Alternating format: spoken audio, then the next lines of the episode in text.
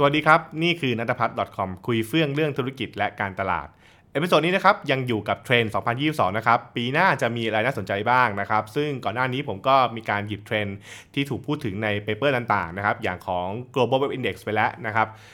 episode นี้ขอหยิบ media trend นะครับเทรนด์ด้านเรื่องสื่อเนี่ยนะฮะซึ่งทางบริษัท Kantar เนี่ยครับเขาก็สรุปขึ้นมาแล้วก็ส่งข่าวประชาสัมพันธ์มานะครับ ซึ่งถ้าเกิดว่าใครที่ทำงานนะครับในสายการตลาดดิจิตอลอาจจะคุ้นๆกับบริษัท Kantar อยู่เหมือนกันก็คือบริษัทที่เรียกว่าทำวิจัยนะครับแล้วก็วิเคราะห์นะครับประสิทธิภาพสื่อนั่นเอง แล้วก็ เวลาเรามีงานแถลงข่าวอย่างพวก Google อะไรเงี้ยก็จะมีการอ้างอิง Kantar ไว้นะครับเพราะว่า Kantar ก็ได้การยอมรับระดับสากลใช่ไหมฮะหรือบริษัท Kantar เองก็คือหนึ่งในบริษัทที่เคยจะทำเรื่องของเรตติ้งนะครับนะฮะทีวีเรตติ้งนั่นเองก็เคยเป็นข่าวพักหนึ่งด้วยเหมือนกันเพราะฉะนั้น Kantar ก็มีเรียกว่าข้อมูลในมือเยอะพอสมควรนะครับเขาก็เลย ประเมินว่าปีหน้าเนี่ยจะมี 5 เทรนด์อะไรบ้างที่น่าสนใจบ้างนะครับ ซึ่งก็เป็นบทสรุปที่น่าสนใจนะครับ ถ้าเกิดว่าใครสนใจเพิ่มเติมก็อาจจะไปเว็บไซต์ของทาง Kantar ได้นะครับ แต่ว่าวันนี้ผมขอหยิบนะครับ 5 ประเด็นที่เขาพูดกันละกันนะครับ ประเด็นแรกเนี่ยนะฮะก็คือเรื่องของความโปร่งใสนะครับ ในเรื่องของการการดูนะครับในแพลตฟอร์มที่วิดีโอดีมานะครับหรือเรียกว่า VOD อะไรเงี้ยนะฮะ ก็จริงๆก็พวกแบบพวก Netflix นะครับพวกอ่า Disney Plus อะไรเงี้ยเป็นต้นใช่ไหมครับปีหน้าเห็นบอกจะมี HBO Max ใช่ไหมฮะแล้วก็มีวิวมีอุ้ยมีแอปเยอะแยะมากมายใช่ไหมครับถามว่าทำไมถึงเป็นเรื่องสำคัญก็กูจะเห็นว่าตอนนี้เนี่ยนะครับแพลตฟอร์มวิดีโอดีมาเนี่ยนะฮะเรียกว่าเยอะมากขึ้นเรื่อยๆนะครับแล้วก็เรียกว่ากลายเป็นแพลตฟอร์มที่เราเสพคอนเทนต์วิดีโออย่างจริงจังนะครับ เผลอๆจะมากกว่าทีวีที่ซ้ำไปกับคนในบาง segment เนี่ยนะนะฮะอย่างเช่นตอนนี้หลายคนก็ดูทาง YouTube เป็นหลักอย่างเงี้ยนะครับหรือบางคนก็จะใช้ดู Netflix ดู Disney Plus อย่างเงี้ยซึ่งปีนี้ก็เป็นปีที่เราก็มีคอนเทนต์ให้ดูเยอะมากทีเดียว ดูอิ่มไปข้างหนึ่งนะฮะแล้วก็มีการแข่งขันกันนะครับรายใหญ่ๆก็มาแย่งกันนะฮะทางน้ำดับดูกันเนี่ยนะครับโอ้เยอะนะสี่ห้ารายนะครับแข่งกันไม่หมดเลยนะครับ เพราะฉะนั้นเนี่ยเขาก็เลยบอกว่าแพลตฟอร์มพวกนี้ก็จะกลายเป็นแพลตฟอร์มที่มีอำนาจนะนะครับมีอำนาจในเรื่องของจำนวนคนดูใช่ไหมถูกป่ะแล้วก็จะมีการพูดกันเลยว่าโอเคตัวเลขที่แท้จริงคือเท่าไหร่นะครับในแต่ละโปรแกรมต่างๆเนี่ยมีคนดูมากน้อยแค่ไหนเพื่อที่จะเอาไปประเมินผลนะครับในเรื่องของการตัดสินใจในการจะทำการตลาดหรือการซื้อสื่อต่างๆ ใช่ไหมครับ ซึ่งตรงนี้บอกก่อนไม่ใช่เรื่องแค่เรื่องการลงโฆษณานะ เพราะว่าลงโฆษณาเองมันก็คือแพลตฟอร์มวิดีโอ on demand เองเนี่ยมันก็มีโฆษณาระดับหนึ่งนะครับ อย่างเช่น ถ้าถ้าเกิดใครดูพวก WeTV ใช่ไหมฮะ หรือคุณดูพวกแบบว่าแพลตฟอร์มบางอันเนี่ยจะมีโฆษณาอยู่เพราะฉะนั้นก็ก็คือการดูว่าจำนวนคนดูเท่าไหร่นะครับแล้วก็ลงโฆษณาไป หรือบางคนก็คือเรื่องของพวกการการทำ partnership ต่างๆใช่ไหมครับการทำการตลาดที่ดูว่าเอ๊ะแล้วเราจะเข้าไปอยู่ในแพลตฟอร์มพวกนี้ยังไงได้บ้างใช่ไหมครับซึ่งพวกนี้มันก็จะกลายเป็นเป็นหนึ่งเรื่องที่แบบว่ากลายเป็นเรื่องทรงอิทธิพลในวงการสื่อไปแล้วนะครับสมัยก่อนเวลาเราพูดถึงวงการสื่อที่อิทธิพลก็พวกละครหลังข่าว หรือพวกทอล์กโชว์อะไรต่างๆนะครับที่อยู่ในช่องทีวีปกติ แต่ตอนนี้ก็คือแพลตฟอร์มวิดีโอ on demand ก็จะกลายเป็นแพลตฟอร์มที่มีอำนาจมากขึ้นนะครับ ก็ลองคิดดูแล้วกันว่ามันจะส่งผลยังไงกับการตลาดของเรานะครับ มันจะมีผลอย่างไรบ้าง เพราะเท่าที่เท่าที่ในไทม์ไลน์ของผมนะ ซึ่งผมบอกว่านี่คือ segment ส่วนตัวของผมนะครับ อาจจะไม่ใช่ represent ทั้งประเทศนะฮะ แต่เราก็เห็นว่าคนคนปัจจุบันเริ่มดูนะครับ ดูพวก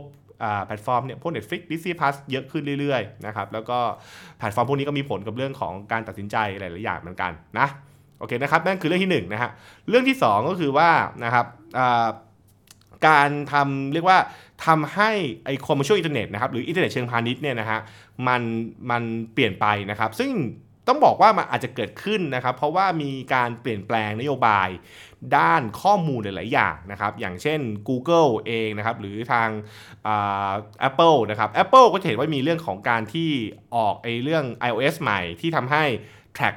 มัน track มันยากกว่าเดิมใช่ไหมฮะคือผู้บริโภคสามารถเลือกได้ว่าจะ track ไม่ track ใช่ไหมครับใช่ไหมฮะหรือทาง Google เองเนี่ยก็เคยมีประกาศเรื่องของจะทำการยกเลิกการเก็บคุกกี้ต่างๆใช่ไหมครับในเว็บเบราว์เซอร์ตัวเอง แต่ว่าตอนนี้ก็คือชะลอไปนะฮะแต่ว่ามันก็จะเห็นว่ามันมีการการพูดถึงนโยบายนะครับในการทำทำพาณิชย์เนี่ยทางอินเทอร์เน็ตนะครับ ซึ่ง แน่นอนว่ามันส่งผลกับพวกคนทำมีเดีย ส่งผลกับคนทำโฆษณานะครับ เช่นจะใช้แล้วฉันจะทำ personalize ยังไงล่ะ ฉันจะทำ contextual ยังไงใช่ไหมครับ ก็คือการลงโฆษณาที่มีความละเอียดซับซ้อนมากขึ้นนั่นเอง ตรงนี้เองเนี่ยก็จะทำให้การผนวกนะครับของเทคโนโลยีเรื่องของข้อมูลจะเข้ามามีบทบาทมากขึ้น ตัวอย่างที่ชัดนะครับในปีที่ผ่านมาจะมีการพูดถึง CDP เยอะขึ้นนะครับ Customer Data Platform นะครับก็เป็นเรื่องของการที่แบรนด์เริ่มคิดว่าจะเอาเอาข้อมูลมาใช้อย่างไร โดยเฉพาะอย่างยิ่งคุณจะเห็นว่านะครับในช่วงปีที่ผ่านมาเนี่ยแล้วก็เป็นช่วงที่เราลงโฆษณาทางออนไลน์เยอะมาก เพราะว่า ปัญหาเรื่องโควิดด้วยนะครับแพลตฟอร์มเรื่องแพลตฟอร์มต่างๆเนี่ยก็จะมีการพูดถึงว่าเราจะเอาข้อมูลของแบรนด์เนี่ยมาใช้อย่างไรได้บ้าง เพราะฉะนั้นเนี่ยการทำพาณิชย์เชิงในอินเทอร์เน็ตเนี่ยก็จะมีรูปร่างนะครับแล้วก็รูปแบบที่เปลี่ยนไปจากเดิมพอสมควรทีเดียวนะครับมันกลายเป็นช่องทางที่มีบทบาทสำคัญมาก ๆ เลยก็ว่าได้นะครับก็ต้องดูกันนะครับว่าเรียกว่าแนวโน้มเนี่ยนะครับมันจะทำให้นะครับ แต่ละแบรนด์ แต่ละบริษัทองค์กรเนี่ยจะบริหารอย่างไร แล้วก็สามารถที่จะทำแคมเปญที่มันตรงใจลูกค้าได้มากขึ้นหรือเปล่านะครับซึ่งสำหรับผมตัวผมนะผมว่าอันนี้มันเป็นเป็นสิ่งที่เป็นเรื่องใหญ่พอสมควรทีเดียวเพราะสุดท้ายเนี่ยธุรกิจก็คงต้องหาวิธีการใช้ข้อมูลให้มีประสิทธิภาพนะครับอืซึ่งนั้นนำมาสู่ข้อ 3 นะครับ ก็คือเรื่องของ performance media ก็ performance marketing ซึ่งก็ต้องบอกยอมรับว่านะครับ คือการที่ ปีที่ผ่านมาเนี่ยสปีเนี่ยนะฮะมันเป็นปีที่เราใช้ชีวิตอยู่บนออนไลน์ซะเยอะมาก ด้วยด้วยข้อจำกัดนะครับ และทำให้ช่องทางออนไลน์กลายเป็นช่องทางที่ถูกโยกเงินมาทำนะครับทำพวก digital marketing อะไรได้ชัดนะฮะเพราะฉะนั้น Kantar เองเนี่ยเขาก็บอกว่านะครับมันจะเป็นสิ่งที่เป็นสิ่งที่มีบทบาท มากๆนะครับก็คือมันจะไม่เหมือนกับการลงโฆษณาในสมัยก่อน คือถ้าเกิดสมัยก่อนเนี่ยมันก็คือพวกเรื่องของ awareness ใช่ไหมใช่ไหมครับแต่ตอนนี้เนี่ยพอพอเป็นเรื่องของ performance ปุ๊บเนี่ยมันก็เป็นโฟกัสเรื่องของ conversion มากขึ้นนะครับเรื่องของการทำให้เกิด action นะครับเกิด lead อ่าว่าไปใช่ไหมครับมันไม่ได้มองแค่เรื่องของเอาแค่ awareness แบบเดิมต่อไป ซึ่งเรื่องนี้ผมก็เคยพูดในในสัมมนาหลาย ๆ ที่นะผมบอกว่าอันนี้มันเป็นประเด็นที่คนทำงาน การตลาดเองเนี่ยต้องปรับเหมือนกันนะ เราคุ้นเคยกับการตลาดสมัยก่อนที่แผนกมาคอมเนี่ยก็ทำหน้าที่เรื่องของการสร้าง awareness awareness awareness ใช่ปะแล้วเราก็โยนไม้ต่อไปให้กับแผนกเซลล์นะครับ หรืออเรียกว่าแผนกพวกแบบ local marketing ใช่ไหมเพื่อไปปิดการขายใช่ไหมฮะ นะครับ แต่ตอนนี้เนี่ยพอมันเป็นออนไลน์ปุ๊บเนี่ยมันมีทั้งมันมีเรื่องของ full funnel marketing การการทำ marketing แบบที่ track ละเอียดนะครับตั้งแต่ต้นจนจบใน end to end เนี่ยนะฮะ เพราะฉะนั้นเนี่ยมันก็ทำให้วิธีการคิดมันจะเปลี่ยนไปนะครับ แล้วก็ประสิทธิภาพของ performance marketing นะครับก็จะสูงขึ้นเรื่อยๆ ด้วย เพราะว่าเทคโนโลยีก็จะเข้ามามีบทบาทมากขึ้น การ track ข้อมูลนะครับไม่ว่าคุณจะ track โดยใช้พวก GA นะครับ Google Analytics นะครับหรือคุณจะใช้พวกแพลตฟอร์มของตัวเองเนี่ยในการ track ไอตัว performance ต่างๆเนี่ยก็คงแม่นยำมากขึ้นนะครับ บางเจ้าก็จะใช้แบบ Google Analytics ตัวใหญ่ใช่ไหมฮะ หรือบางคนก็ใช้